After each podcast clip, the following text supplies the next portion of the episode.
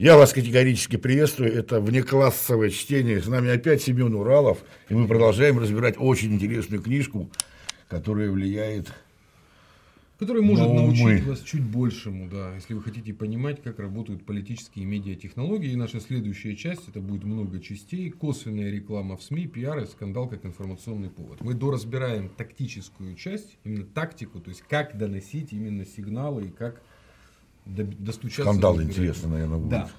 Значит, э, самая важная цитата. Ключом к организации косвенной рекламы, подчеркиваю, косвенной, самое важное, является создание информационных поводов, то есть событий, связанных с кандидатом. Ваша задача не прямо рекламировать, а чтобы что-то происходило, и это всех интересовало. Тогда будет создаваться впечатление, Как Райкин говорит, не, не прямо, а скользко, к по чуть-чуть, по чуть-чуть, да. И второе направление косвенной рекламы это заказные сюжеты в СМИ. Ну Вот запомните себе об этом. Два столпа. События, которые вы создаете вокруг кандидата, и заказные сюжеты, с которыми вы договариваете о журналистах, как они все это будут делать. Ну вот, традиционные информповоды, традиционные, это события, связанные со всякими праздники, памятные даты, ну вот вручение цветов, такая вот вещь, ну вот то, что мы видим, обычная вещь, просто для того, чтобы... Закладываем парк с лопатой. Да, я- да, да, да, да, да, да, да, да. Ну вот, э, практически в каждой компании используется такой информационный повод, как публикация данных социологических опросов и комментариев к ним. Помните очень важную вещь, что не вся социология, которую публикуют, является целью исследования. Частью социологии является донесение самой социологии. То есть вам с помощью рассказа социологии рассказывают о том, кого и как поддерживают. Это очень важно. Это не прямая реклама, косвенная. Еще надо знать, за какой социологией следить. Слушай, это мудрено вот это. Ну, конечно, конечно. Вот. Э, Ну вот напоминает, что эффективным информационным поводом является выступление в поддержку кандидата авторитетных лидеров общественного мнения. Ну это все певцы, когда начинают поддерживать. Это вроде ничего не значит, это нам ничего не стоит, а внимание привлекает. Голосуй сердцем. Голосуй се- Это, Это да. помнишь, там все сбежались-то? Это, это вообще... это Медали вершина, получили да. все, да. И что, все правильно они делают, народ стоит, пляшет. И вот они отмечают в 11 пункте важнейшую вещь, что особый интерес представляет такой тип информационного повода, как скандал. Тут э, действительно э, принцип скандала, э, он основан в первую очередь на атаке на кого-то очень авторитетного, ну, либо чего-то, да, то есть должна быть просчитанная атака, после чего, ну, для того, чтобы был скандал, вот он приводит интересный пример. В качестве примера можно привести две практически идентичные ситуации. Отстранение от ведения следствия по узбекскому делу Гдляна, это еще советская история, да, и отставку с куратора с поста генерального прокурора. То есть похожие вещи, да. Но вот Гдлян сразу же поднял шум чуть ли не до небес, персонально обвинив в воровстве всех руководителей государства вплоть до Горбачева. И в результате вот этого скандала и нажитого этого им, э, скандала политического капитала ему хватило для того, чтобы без проблем избраться в Госдуму. А вот Скуратов пошел по-другому, по тому же пути сначала, да? Помнишь, когда был скандал в коррупции, его там с шалавами сняли, да? с- Да, да, да. Но он пошел осторожно. Имена не называл. Конкретных фактов коррупции не приводил. То есть у него была надежда еще вернуться во власть аппаратным путем. Ну что типа я договорюсь. И у него ничего не получилось. То есть у- в данном случае похожие по типу своему скандалы, но Гдлян использовал это для получения политического капитала, потому что он продолжил как бы гнуть эту линию, да? А Скуратов не использовал. То есть скандал был, но он не был использован в политических целях. То есть о чем говорят? Что профессиональный политтехнолог это не тот, кто умеет проектировать скандалы. Скандал всегда можно спроектировать, потому что ты понимаешь слабые стороны оппонента, понимаешь, как, на что можно давить, да? А вот как использовать подворачивающиеся тебе скандалы для того, чтобы это транслировать в своих интересах, вот это самая главная, ну вот именно тонкая работа политтехнолога. Ну, в целом, как вот он тоже напоминает, что скандал скандалу рознь, что вот на региональных выборах один из малоизвестных кандидатов в губернаторы в доказательство чистоты своих намерений публично отрубил себе палец топором. Я, я только, я только подумал, приношу свои извинения, как Якудза. Он, он не японец, случайно был.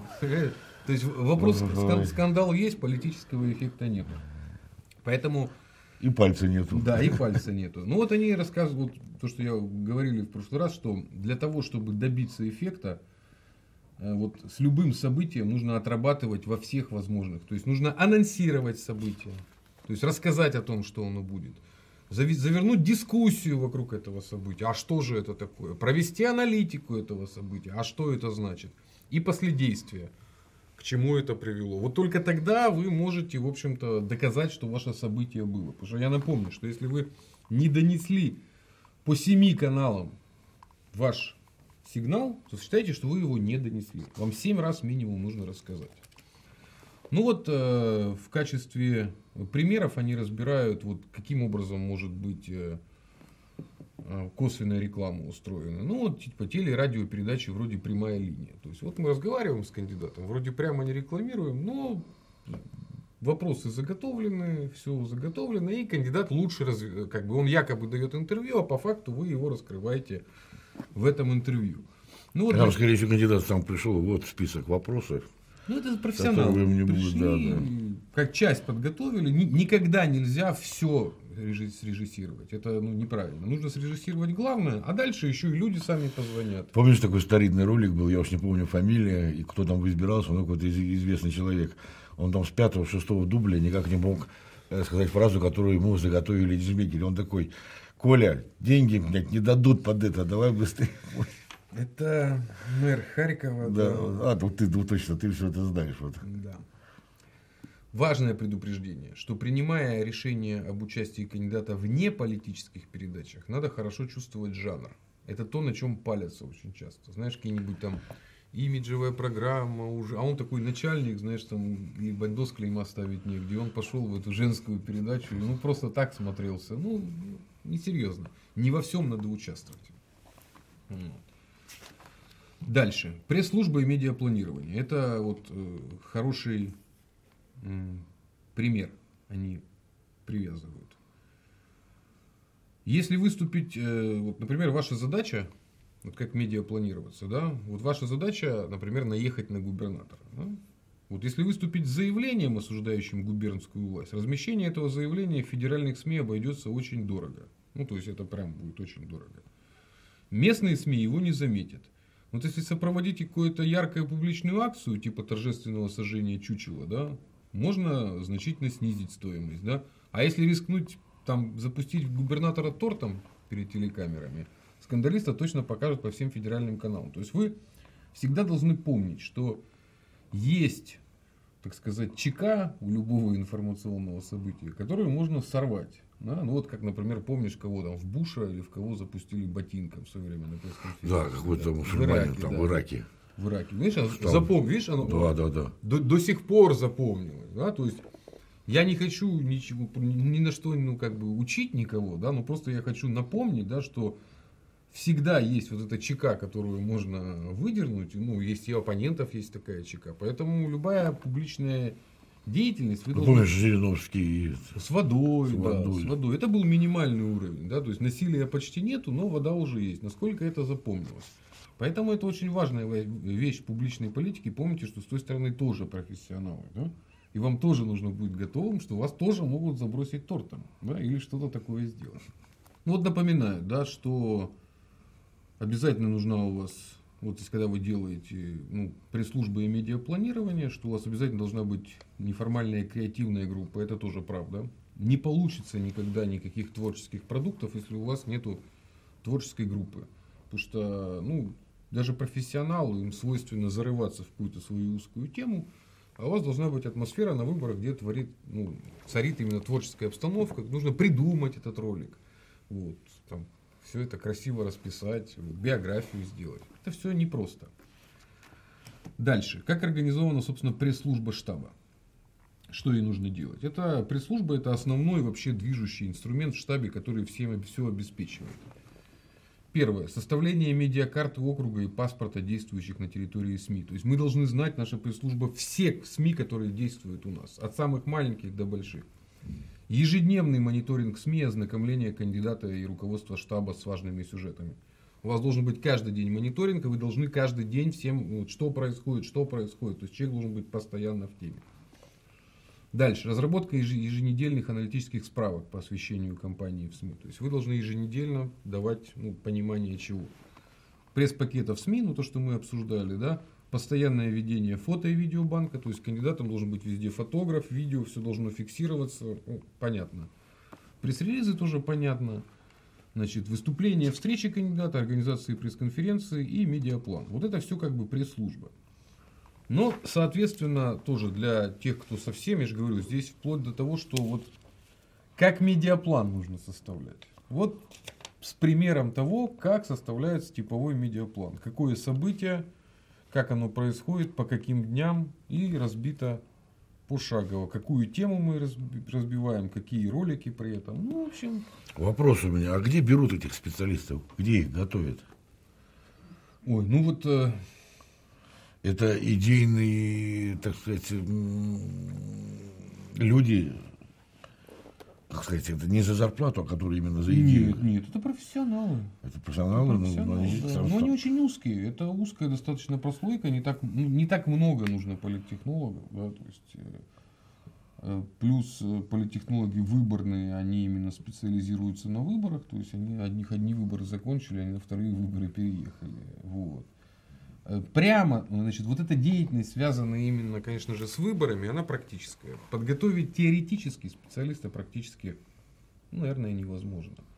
Ну, в данном случае, я же говорю, политтехнолог, он ремесленник. Ну, это как хороший автослесарь. Ты можешь все, что хочешь, блин, прочитать в теории, но если ты не знаешь, как там угу. раскручивать заржавевшую гайку, что тебе эта теория, да? Поэтому у политтехнолога есть часть, которая называется, ну, политическая, ее можно ну, получить и самообразование. Ну, то есть имеется в виду высшее образование, любое гуманитарное в данном случае подходит, да, потому что это и знание истории, и политологии некая базовая. А сами политтехнологии это больше практика.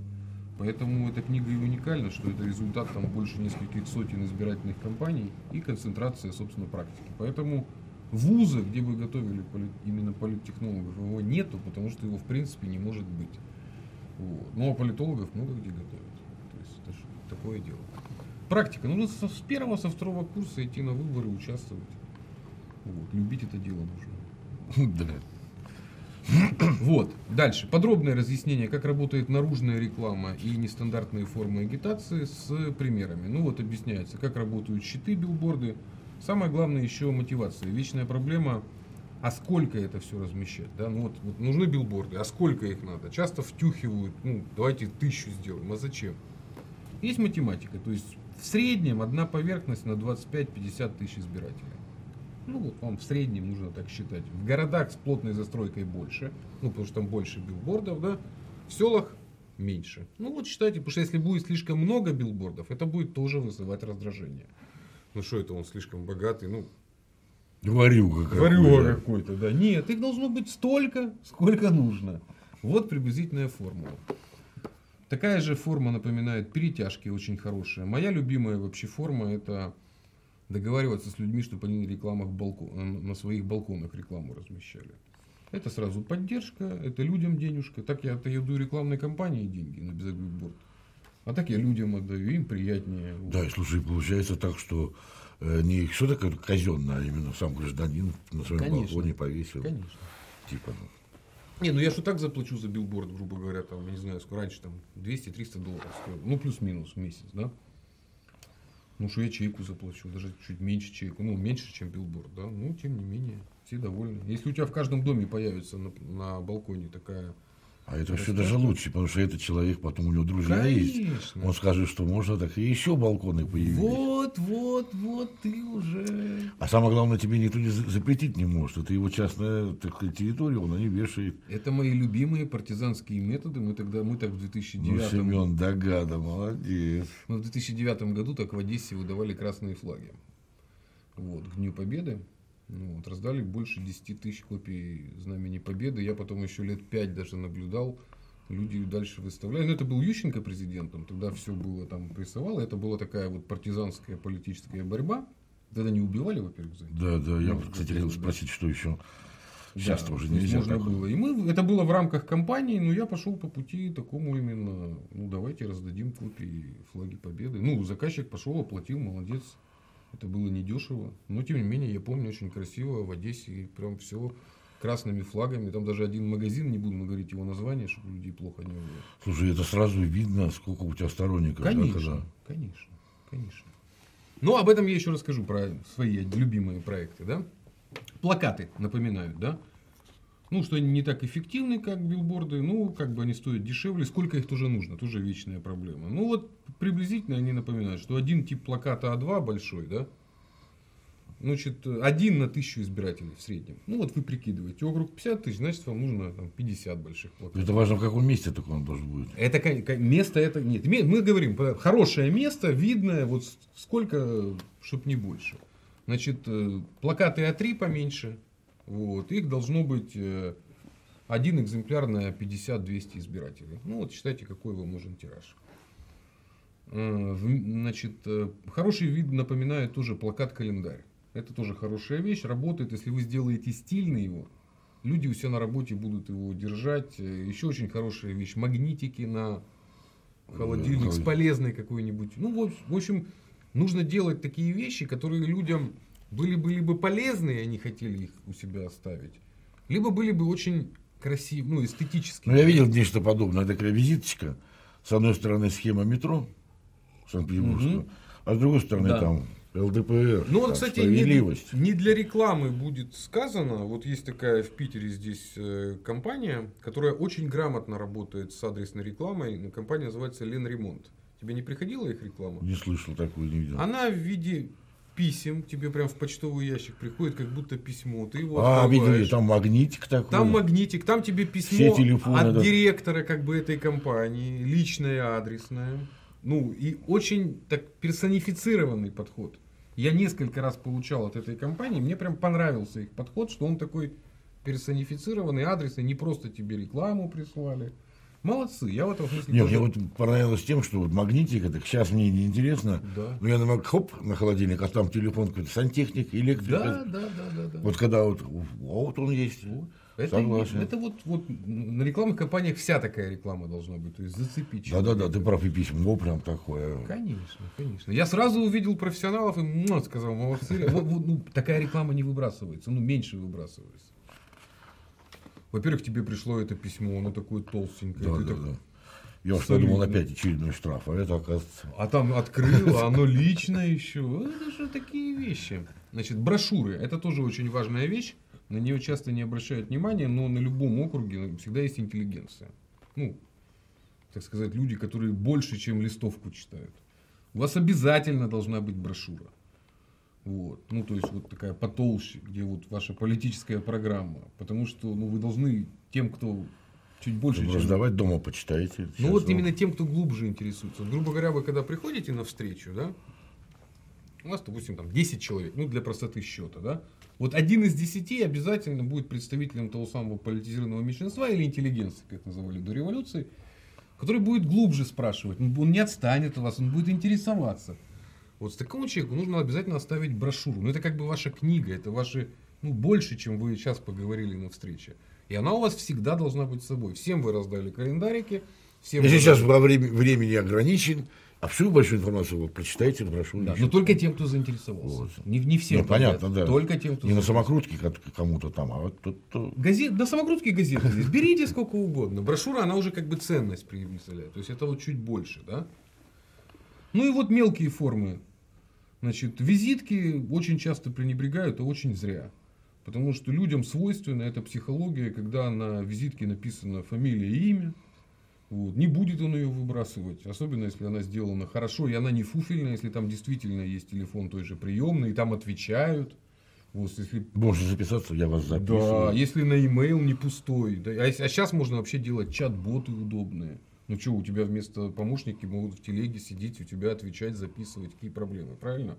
Вот, сейчас же визитки можно делать с QR-кодами, чтобы человек там сканировал, да. бац, переход в чат-бот, общайся с кандидатом, какие проблемы.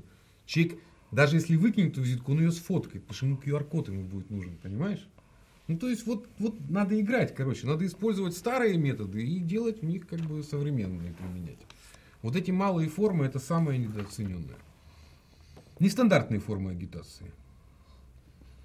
Значит, э, граффити тоже одна из моих люб- Ну, сейчас у нас это как бы это хуже с этим, но в принципе вот э, граффити и вообще народное творчество это важная вещь, которую недооценивается, да, когда, ну это и в фильмах же часто отражено, да, но в нашем случае граффити перешли уже в интернет. Я имею в виду, конечно, это эти вот короткие клипики по там, 10 секунд, 20 секунд. То есть вам же не обязательно в городе это где-то нарисовать. Вы нарисуете это ну, в гаражном кооперативе, но вы это же снимете. Да, да. И будет это как будто в Как городе. будто в городе, да. Конечно, конечно. То есть нужно же ну, играть. Вам не надо Невский разрисовать для того, чтобы что-то донести. Нет. Нарисуйте, снимите и покажите, как будто это в городе. А на монтаже, ну, напишите, что это там. Опять же, я вижу, что это, допустим, молодежь будем заниматься, значит, Да. молодежь тоже в наших рядах. Но вот тут я феерическую историю, которую прям хочу прочитать. Значит, о том, что, о том, как не надо переувлечься э, нестандартными формами агитации. Значит, в одной из федеральных кампаний по выборам в Госдуму, в которой участвовали авторы, ну, то есть это личная история, под напором советчиков было принято решение о необычной акции. Проецировании на стены домов огромных изображений лидеров списка. Ну, их, да? Значит, э, штабу компании было поручено проработать детали. Ну, во-первых, выяснили, что для реализации предложенной акции требуется специальная аппаратура, лазерная пушка. Но это же давно было, да? Весом и размером этот агрегат примерно соответствовал артиллерийскому орудию среднего калибра, а для его обслуживания требовался электрический генератор такого же размера и веса. Поскольку в Россию требуемой лазерной пушки не оказалось, ее пришлось выписывать из-за границы, вместе со штатом специалистов, которые умеют с ней работать. К пушке необходимо было представить круглосуточную охрану, а к специалистам переводчиков. Все это хозяйство и обслуживающую команду надо было молниеносно перебрасывать из одного крупного города в другой, чтобы охватить как можно больше избирателей. При этом городские власти, ну куда они хотели приезжать, едва услышав о лазерной пушке, впадали в ступор. Значит, в итоге выяснилось, что для реализации блестящей идеи с лазерной пушкой значит, э, штабу придется отказаться от всей остальной избирательной кампании. Но в результате пушка застряла на таможне. Оказалось, что среди более чем полтораста тысяч разрешенных ввозу страны лазерных пушек тогда не значилось. В результате руководство списка, значит, забросив все дела, вытащило пушку из таможни примерно в середине последнего дня, разрешенного законом для агитации. И единственные были это москвичи, которые ближе к полночи смогли увидеть демонстрацию огромных светопортретов лидеров на, здании, ну, на зданиях почти безлюдного города. Вот так вот переувлеклись новыми формами, вот, заигрались и вот все остальное. Сколько денег списано было? Это я представляю, что они это все описали очень аккуратно и обходя острую иглу. Я представляю, какие там происходили. К сожалению, ну как, кому-то к сожалению, а тому, кто участвует к радости. Вот. Э, Выборы это, скажем так, ну вот, там сложно померить эффективность, поэтому очень много дурацких идей, за которыми стоит либо чей-то личный интерес, либо абсолютный непрофессионализм желание попробовать новую фичу. Это вот есть такая штука, вот как особенно технологиями увлекаются, это очень часто бывает у айтишников, еще у кого-то, у инженеров, знаешь, они навертят себе там, начнут компьютер собирать, а соберут из него, блин, космический корабль. Вот точно так же на выборах. Все насмотрятся всяких американских фильмов, клипиков, еще что-то, ну все там модненькое. И типа, о, давайте как у нас то же самое делать. Да какое нам, зачем это сто лет нужно, понимаешь, да? И начинают вот эти вот как бы новомодные вещи, там агитация в интернете, еще какую-то хрень придумывают, а в результате это никому не интересно. Вот от этой ошибки я всех предостерегаю, потому что надо помнить, что работая с массовым сознанием, мы работаем с самым ну, низовым уровнем. Поэтому там не должно быть очень сложных схем. Если у вас сложная схема, она должна быть разложена на много шагов. Ну, потому что Разжевано. разжевано, потому что я напоминаю, что массовое сознание, оно как корабль, оно вот по- потихоньку, вот гал, он может меняет курс очень постепенно. Ее нельзя вот раз вот так вот, да, как автомобиль развернул. Нет. Массовое сознание это как, ну, как река, да, то есть русло реки же можно только потихоньку, потихоньку, потихоньку изменив с помощью системы шлюза, да, потому что массовое сознание постоянно, оно не статично, оно не замерло вот так вот раз Есть некое массовое сознание, и мы к нему смотрим. Нет. Я же не зря сказал этот анекдот про автослесаря и про ну, сердце постоянно работает, прогоняя через себя Да, кровь. да. Точно так же и общество. Оно постоянно меняется, поэтому на нем можно смотреть только ну, вот, всегда. Да, то есть за ним всегда надо наблюдать. Вот, организационно-массовое, полевое направление. Самое, самое важное. Значит, э, ну, напоминают авторы, что его корни уходят еще к античным э, временам. Это, в общем-то, база, потому что есть э, такое железное правило. Поздоровайся с э, половиной избирателей на своем округе, и ты победишь. Это тоже правда. Вот ну, на больших это сложно, когда сотни тысяч избирателей, у тебя времени не хватит, да. А где небольшие, те кандидаты, которые не поленились и прошли лично сами все ногами и проявили активность, если их знают лично, они побеждают в большинстве случаев. Поэтому задача вашего организационного направления на Земле, самое главное, чтобы каждый агитатор из вас, вот который ваш агитатор, он был как вы. То есть он был маленьким кандидатом. Потому что вот там, где э, проходят именно бизнес-подходы, вот чисто, давайте это как распространитель листовок. Ну давайте мы листовки распространим, вот, вот как на перекрестках раздают, и раздадим и все, пофиг. Нет, нет, агитатор это не разносчик листовок. Агитатор это иной тип человека. Но я говорю про хорошего, правильного, нужного, ну не, не на отвали сделанного. Агитатор должен быть сторонником твоего кандидата. Но он не может быть просто сторонником взяться. Поэтому агитатора нужно намагничивать самого. Тебе, по большому счету, когда ты начинаешь ну, вот, разворачивать свою полевую сеть работы с людьми, твоя первая задача сагитировать своих агитаторов. То есть, чтобы они стали твоими подлинными сторонниками. Ты им и так платишь деньги, это не обсуждается. Но кроме денег, они еще и должны быть твоими убежденными, неубежденными, ну, по крайней мере, на словах сторонниками. Поэтому, вот смотри, задачи оргмассового направления, их много. То есть формирование команды агитаторов вообще важнейшая вещь. Второе, сбор подписей. Это отдельное направление. Программа от двери к двери. Сейчас я об этом расскажу. Это как раз как проникать к людям в э, квартиру. Да? Адресная и сплошная рассылка. Адресная это когда приходит лично, вот как мы сейчас обсудили. Сплошная это когда по всем закинули почтовым ящикам. Да? Вот их должно быть и та, и другая. Дальше. Телефонная агитация. Сейчас мы еще добавим интернет и мессенджерах агитация. Да? Дальше. Организация массовых мероприятий, пикеты, митинги, концерты.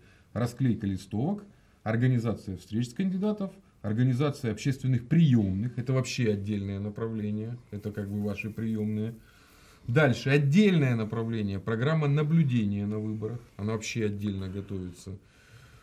Базы данных с избирателями это вообще сейчас важнейшая вещь, особенно когда электронные сейчас все базы данных есть. И обеспечение контроля работы агитаторов, потому тоже важная вещь. Ты можешь настроить каких угодно агитаторов, но если у тебя не будет контроля над ними, то они у тебя через две недели разложатся и не будут ничего разносить, только отчеты будут сдавать, какими бы хорошими людьми они ни были. Обычно нужно до 20% средств тратить на организацию контроля, для того, чтобы 80% использовалось по...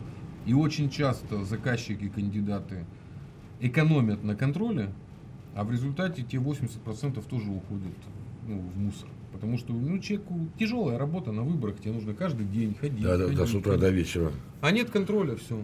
Кормить их всех надо. Обязательно, это обязательно. Вообще, ну вот, я, ну как, не всегда получается, но я всегда настаиваю так, что кандидат должен вечер заканчивать в штабе со своими агитаторами. Вот все закончили работу, она обычно поздно заканчивается, часиков 10-11 вечера.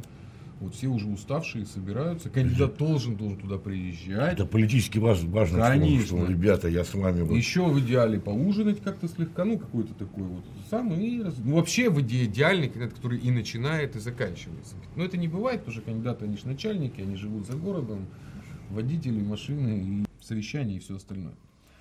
Значит, принцип семи касаний выделен отдельно. Это эмпирическое правило, вот в рамке даже выделено.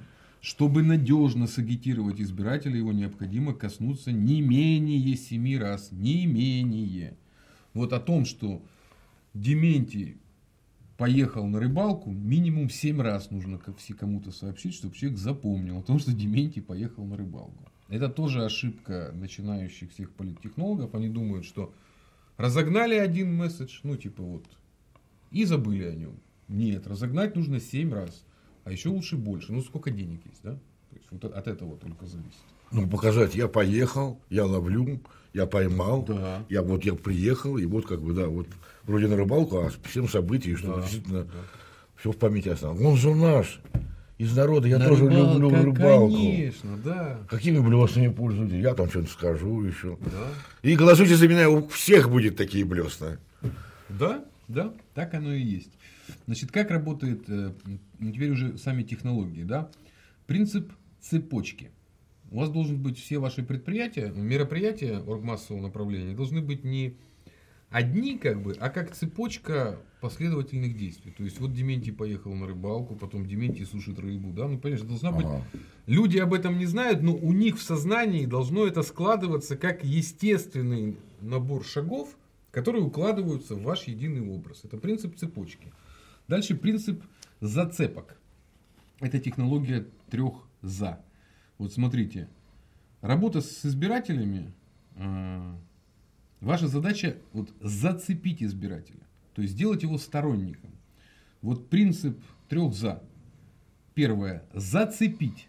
Что это значит? Получить благожелательный отклик на агитационное воздействие. То есть, оп, ты говоришь, нормально. Ну, не, ты не против. И занести в базу данных посторонников. То есть, тебя сразу раз, ты наш сторонник, мы тебя в базу данных. Второе. За. Зафиксировать. То есть осуществить одно-два повторных касания с целью получения разрешения на последующие агитационные контакты. То есть я пришел к тебе домой, первый раз тебя зацепил. Я увидел, а, ты не против со мной общаться, мне нужно еще минимум один, а лучше два раза еще раз к тебе прийти, чтобы С зафиксировать. брошюрками уже. Да, да, да, просто можно даже чая попить. И третий принцип – зацеловать. То есть не отпускать до дня голосования, периодически касаясь избирателя, чтобы было неудобно перед агитатором не прийти на выборы. Это тот же принцип, который действует нынешние запрещенные у нас свидетели Иеговы. Да? То есть они до такой степени настойчивы, За- так зацелую. так зацелуешь, что никуда ты уже, уже не... Ну все, куда ты Да, не да, да. денешься. Вот ваша задача. Зацепить, зафиксировать и зацеловать, уже никуда не отпуская. Поэтому вам и агитатор должен быть такой. Не просто болванчик, а человек, который умеет все эти три за уметь делать. Как это делается, это мы сейчас подойдем дальше. Специалист должен быть. Ну да, есть и принципы. Вот смотри, значит, эм, формирование организации команды агитаторов. Как раз вот та часть. Как это делать? Значит, агитатор должен убедить избирателей голосовать. Распространение агитационных материалов это не самоцель, а скорее как предлог для установленного контакта. Ну вот как это, э, значит, э, делается? Формы команд, да, вот, которые мы формируем.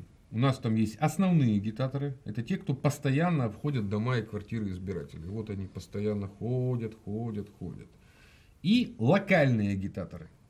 Это те, кто задействуются единоразово в каких-то агитационных проектах. Например, на пикет собрать, еще на что-то собрать. Это разные типы людей. Те, которые постоянные, их задача быть коммуникаторами, общаться с людьми. Те, которые локальные, их задача уметь организовывать. В... Это они обычно даже плохо участвуют одни в другом. Ну вот э, дальше, значит, э, агитаторы, которые основные, ваша задача определиться, как вы их будете закреплять. Потому что можно закреплять по принципу за участками. Это вот как разбивают, у нас же есть избирательные участки, потом избирательные округа и выше, да? Участок, он не совпадает с районом. Ну, участок чаще всего находится в школе, в больнице, ну, вот как мы знаем, да, и он включает такой микрорайончик, э, ну, вокруг себя. Вот вы ваших агитаторов основных либо за участком закрепляете, и тогда у него есть конкретные дома, либо, может быть, за маршрутами. Это другая вещь. Тогда участки не имеют значения, у человека просто есть какой-то маршрут. Это удобно работать, например, в сельской местности. Потому что ну, участок, он может быть раскидан, это несколько сел, но человек из этого села не поедет в то село, его слушать не будут. Но зато в этом селе он, блин, всех знает и со всеми общается по пять раз. Да? Тогда у него есть маршрут. Его задача не участок отработать, а конкретно свой маршрут. Вот, поэтому вот у вас будет два типа от агитаторов, и, соответственно, от этого будет зависеть. Ну вот, сколько нужно агитаторов? Вот вечный вопрос, да, вот сколько их нужно? Вечный вопрос. Ну вот, смотрите, значит, они предлагают а, следующую. Ну, я пользовался их как бы, методиками. Значит, за каждым избирательным участком должен закреплен, по крайней мере, один ответственный агитатор. Минимум один, да? За каждым агитатором закрепляется не более полутора тысяч избирателей, но это в условиях города 750 квартир. Не более. Вообще оптимально 200-300 квартир это вот это хорошо. Это вот человек с ними может работать, да? Все равно много. Ну, да, много, конечно, конечно. Ну, откуда он основан, да, что норматив один агитатор на полторы тысячи избирателей рассчитан на двукратный обход квартир в, примерно, в течение примерно 4-5 недель. То есть работа месяца, и человек два раза должен за это время постучаться в каждую квартиру. Ну и способность, вот они говорят, что способен эффективно открыть лишь каждую четвертую дверь. Ну, сейчас даже упал этот. Это все-таки сейчас у нас, когда ну, еще отчуждение выросло, еще меньше открывают агитаторам, чем раньше. То есть это э, упало. Ну, сейчас другие уже эти средства доставки информации, гаджеты всякие. Телефоны. Все равно, даже сейчас агитаторы, вот сейчас я с коллегами, мы провели такую рефлексию, даже сейчас агитаторы ходят с этими гаджетами, но все равно лучше личного контакта нет ничего. Ну вот нету ничего. Поэтому лучше работать, ну с властью почему проще работать? Ну, потому что там у тебя есть почтальоны, которых всех знают. Понимаешь, да? да. Это лучший агитатор. Как бы. В ЖЭК надо идти. Конечно. Конечно. Вот важная вещь, тоже я отметил. Формируя команду из подвластных кандидату структур, никогда нельзя заставлять ее работать бесплатно. Но и в случае оплаты агитаторов они оказываются эффективными только тогда, когда кандидат-начальник является одновременно и неформальным лидером. Это вечная история. Начальники себе наберут типа агитаторов, они и так на зарплате, да, и рассчитывают, что они будут работать наоборот, даже хуже часто бывает. Потому что люди, ну, ну что ты нас бесплатно составляешь впахивать, еще и по вопросам политическим. Это большая уже ошибка. Вот, но важнейшим источником наращивания команды агитаторов являются люди, приходящие с улицы. Вот это то, чем ленятся заниматься политикой. Это самые главные люди, которые откликнулись на вас и пришли к вам. Да, там огромный процент, то, что называется, городских сумасшедших. Да, нужно уметь всех как бы выслушать и понять, кому какое место найти но это самые важные люди, это которые потенциальные. Вообще ни одного нельзя. Которые любят это дело, да? Ну и они чем-то. Ну и вот прямая вербовка агитаторов, вот откуда лучше всего брать. Либо структуры социальной защиты населения, ну они там работают, да, соцработники. Отделение связи, в том числе почтальоны, да. Страховые фирмы, страховые агенты тоже с этим. Мониторинговые службы, статистических департаментов, они тоже с этим всем работают. Биржи труда, студенческая среда, ну, самый ненадежный, да, ну, его постоянно приходится использовать. И пенсионеры и оптимально из числа бывших врачей и учителей. Это правда. Бывшие, еще военных я бы добавил. Из числа пенсионеров, учителей, врачей и военных, это ну, вообще лучшие агитаторы. Особенно если какой-то бывший политработник, это все понимает вообще все четко, диалектично сам составил. Обычно вот когда появляется такой какой-нибудь там майор, подполковник из числа политработников, он становится сразу старшим агитатором. Они чаще, чаще всего такие офигенные мужики, ну, пьющие.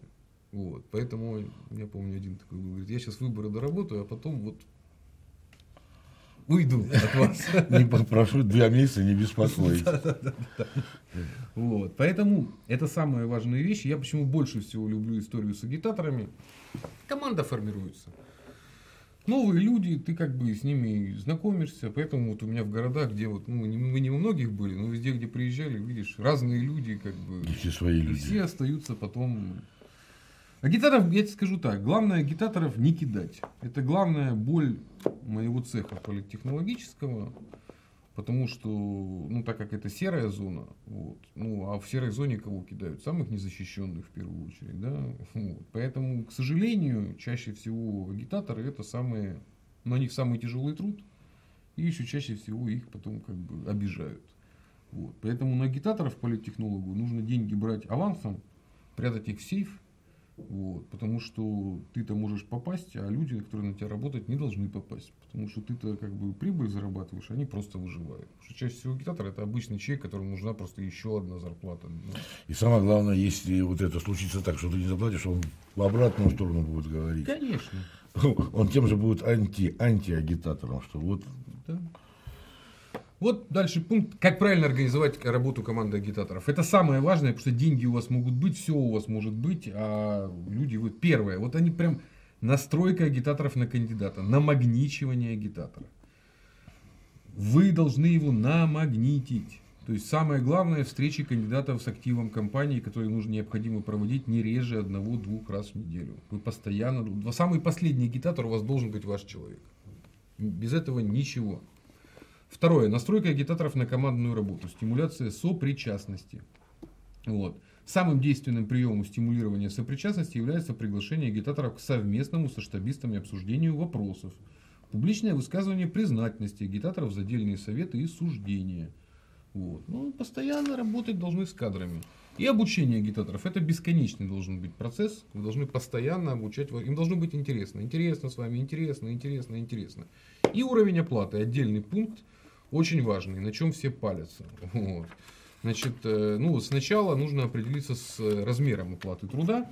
Они предлагают вот такую вот форму. Значит, э, если платить слишком мало, то никто работать не будет. Если платить слишком много, то тоже никто работать не будет, потому что будет ну, что-то халява какая-то. Да? Поэтому вот они рекомендуют платить следующую вещь. Значит, вычислить среднюю зарплату высокооплачиваемых работников в вашем регионе – то есть вот как предлагают? Это взять, сколько получает там госслужащий на уровне ведущего специалиста в город администрации, сколько получает квалифицированный рабочий на действующем заводе и сколько получает директор обычной средней школы. Ну вот вы вычислили, например, что у вас там 50 тысяч рублей, например, это получается, mm-hmm. да, такой. Значит, вот ваш э, принцип оплаты э, агитатора должен быть такой. У него должно быть две части вербовочная, ну, то есть ставка, вот как бы некая вербовочная сумма и бонус. Вот вербовочная сумма это то, что вы гарантированно получите агитатор за проделанную э, работу на участке. А бонус это у него ну, такой значительная вещь. Вот сейчас объясняют на примере, вот как, э, который работает бонус мог, может составлять от половины до трех четвертей вербовочной суммы. Вот смотри, у тебя задача обойти вот эти вот твои полторы тысячи квартир. Но у тебя, э, значит, кроме газет и всего остального, у тебя есть э, еще такие как бы отрывные талоны, которые должен заполнить сам избиратель. Ну, что вот он... И вот если у тебя за полторы тысячи квартир, например, платится там, ну, не, ты в день сколько-то обходишь, да, вот там за одну квартиру, например, платится там 100 рублей, да, ну, например, за одну квартиру 100 рублей. А вот за отрывной талон, который ты принес, платится тысяча рублей. Понимаешь, да? Но отрывной талон потом проверится, потому что это же там требование, чтобы заполнил, например, сам, ну либо он подпись поставил, что да, я хочу быть сторонником, да, то есть отрывной талон это для внутреннего как бы учета, да, что да, контакт состоялся, да. что контакт состоялся. Но этот контакт мы проверим. Но он за этот контакт получит столько же, как за 100 не, ну, как бы квартир просто. И тогда он замотивирован. Тогда он понимает, что да, тут я разнесу, но я буду кровь из носу добиваться вот этого контакта. Я ну, экономически заинтересован в этом контакте. Вот это мне Хороший кажется... расчет. Ну, в общем-то, да. В общем-то, да. Ну и вот, соответственно, э, самое важное, чтобы вот э, был баланс этой вербовочной суммы и бонуса. То есть, чтобы агитатор не бросился все ради того, чтобы получать бонус, и тогда бросит обходить квартиры, да, и будет просто искать тех, кто... Изюм из булки. Да, да, да, из, точно, точно, изюм из булки. Вот. Вот вам это нужно, вот, вот, вот, это, вот это самый тонкий баланс, который нужно вам как бы поймать. Чтобы у вас агитаторы с одной стороны не расслабились, а с другой стороны, чтобы не начали изюм из булки выковыривать, да. Вот. И напоминают, да, значит, что у вас должно быть э, два уровня контроля чтобы все работало. Должен быть оперативный контроль после каждого. Вот прошел мероприятие, у вас должен быть оперативный контроль. Это так называемая первая линия контроля. И должен быть независимый от штаба сопровождающий контроль. Это тоже важная вещь. Профессиональный политтехнолог всегда нанимает сам себе, ну не сам себе, он к товарищам обращается для контролера. помощников. Ну, вот контролеры, вот это человек, который будет контролировать внешний контур, вот этот вот самый главный агитационный, он будет находиться отдельно, у него штаб будет отдельно. Ну, вот он небольшой будет, а будет несколько машин, ну, то есть, вот они будут шастать везде по городу. Несколько. И наблюдать. Даже говорить ничего не надо, чтобы Нет, глаза будут смотреть. Просто фиксировать будут все и сообщать. Но вам, как политтехнологу, самому нужен этот независимый контроль. Потому что, ну, это же естественно. Ну, как бы, Вот. Ну и как работает оперативный контроль? Значит, э, оперативный контроль предполагает выборочную проверку штабом выполнения задания. То есть, если человек обошел 100 квартир, мы проверяем всего 10%, и по результатам оперативного контроля сразу рассчитываемся с агитатором. Это очень важная вещь. Не надо вот это вот ведомости потом кинут обязательно, не будет никто верить. Агитаторы хорошие разбегутся сразу. Ну, ну чего как бы.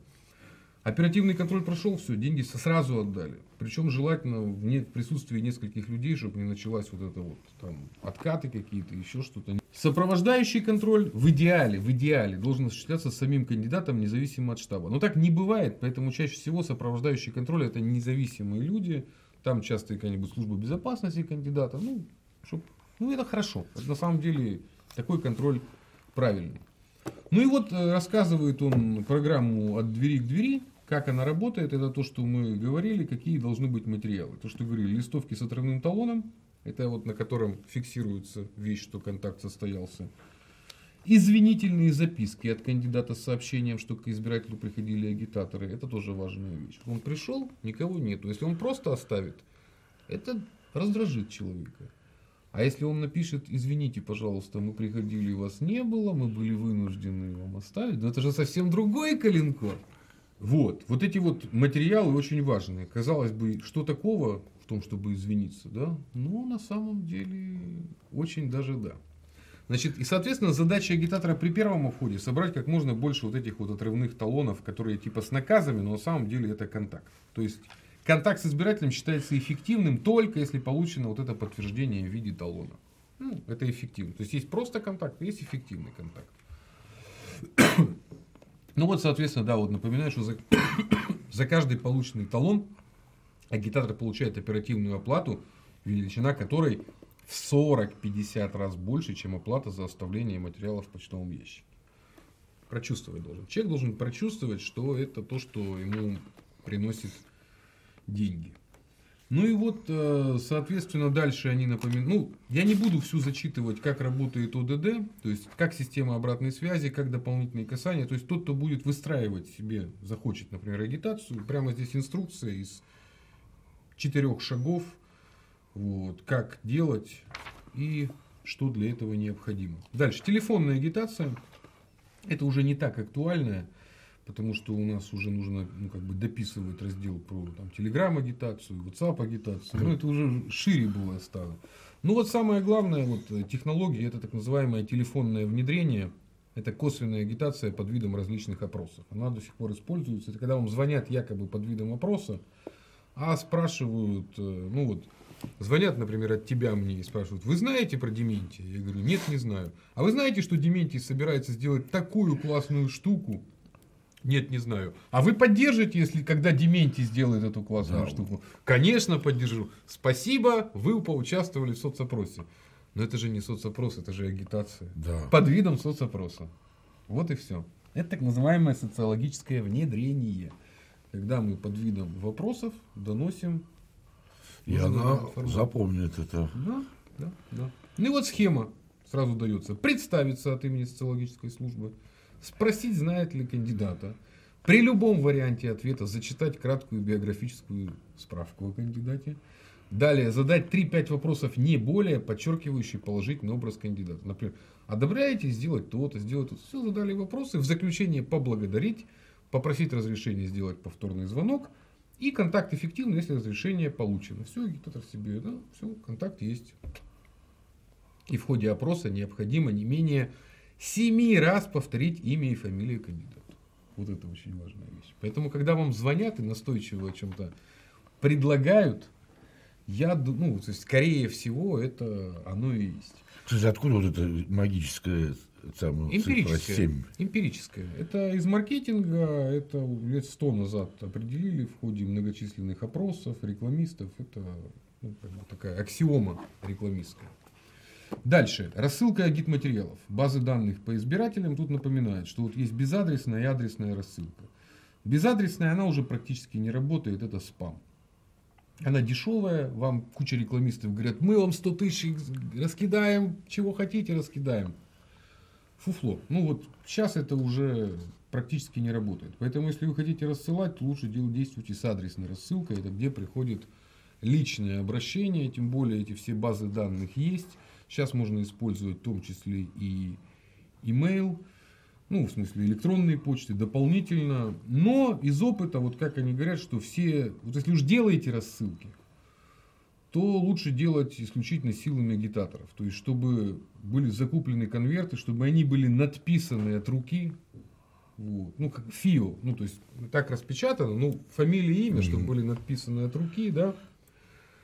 И лучше даже, чтобы ваш агитатор даже их доставил. Ну, если вы хотите круто, конечно, почту, но это будет очень дорого. Да? Но когда агитатор сам доставит письмо, которое видно, что от руки написано ваша фамилия, имя, отчество, какая разница, что это там студенты написали?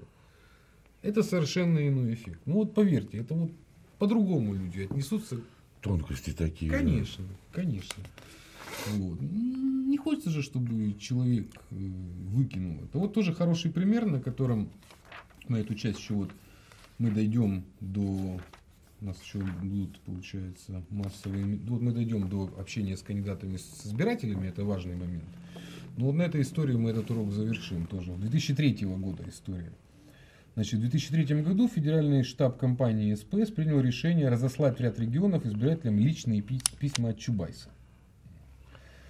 Э, предложение специалистам по полевым работам использовать для надписания рассылки агитаторов было отвергнуто сотрудниками Чубайса как дедовские методы. Э, проведение акции было возложено на РАО ЕС, ну, где он тогда работал. Там в полном соответствии с, правил, с правилами совершенного профессионального менеджмента стали рассылать по почте изготовленные на специальном оборудовании письма в евроконвертах. Адреса взяли из базы РАО. Сразу начались чудеса. База РАО оказалась устаревшей, поэтому значительная часть писем от Чубайса пришла умершим, причем давно избирателям. Ну, естественно, скандал. Чубайс призывает голосовать покойников. Но дальше было больше. В большинстве регионов персонал РАО для оптимизации процесса разослал письма вместе со счетами за электричество. А в некоторых регионах додумались вместо обычных писем послать заказные – чтобы избиратель точно прочитал агитацию. И действительно избиратели поплелись за почту за письмом. Ну и вот пишут, что в результате где, короче, вот эти рассылки сделали, что рейтинг в некоторых э, регионах Знаешь, как там матом все ругались? Двух... Тебе пришло казенное письмо, ты туда пошел, да ёб. В некоторых регионах рейтинг упал с 10 до 2%. Вот. Поэтому на этой показательной истории 20-летней давности я текущий урок хочу завершить, для того, чтобы мы помнили, что даже наличие многого количества денег, как мы видим, у Чубайса не было проблем с деньгами вообще никаких. Вот. Можно все провалить и все завалить, потому что они на то и технологии, что в умелых руках они работают, а в неумелых они как бы разваливаются. Поэтому их нужно просто изучать и пользоваться, а так даже можно и деньги впустую потратить. Чему нас и учит эта прекрасная книга. Да, спасибо, Семен. Продолжение следует будет все дальше интереснее. О, мы только половину как раз да. разобрали.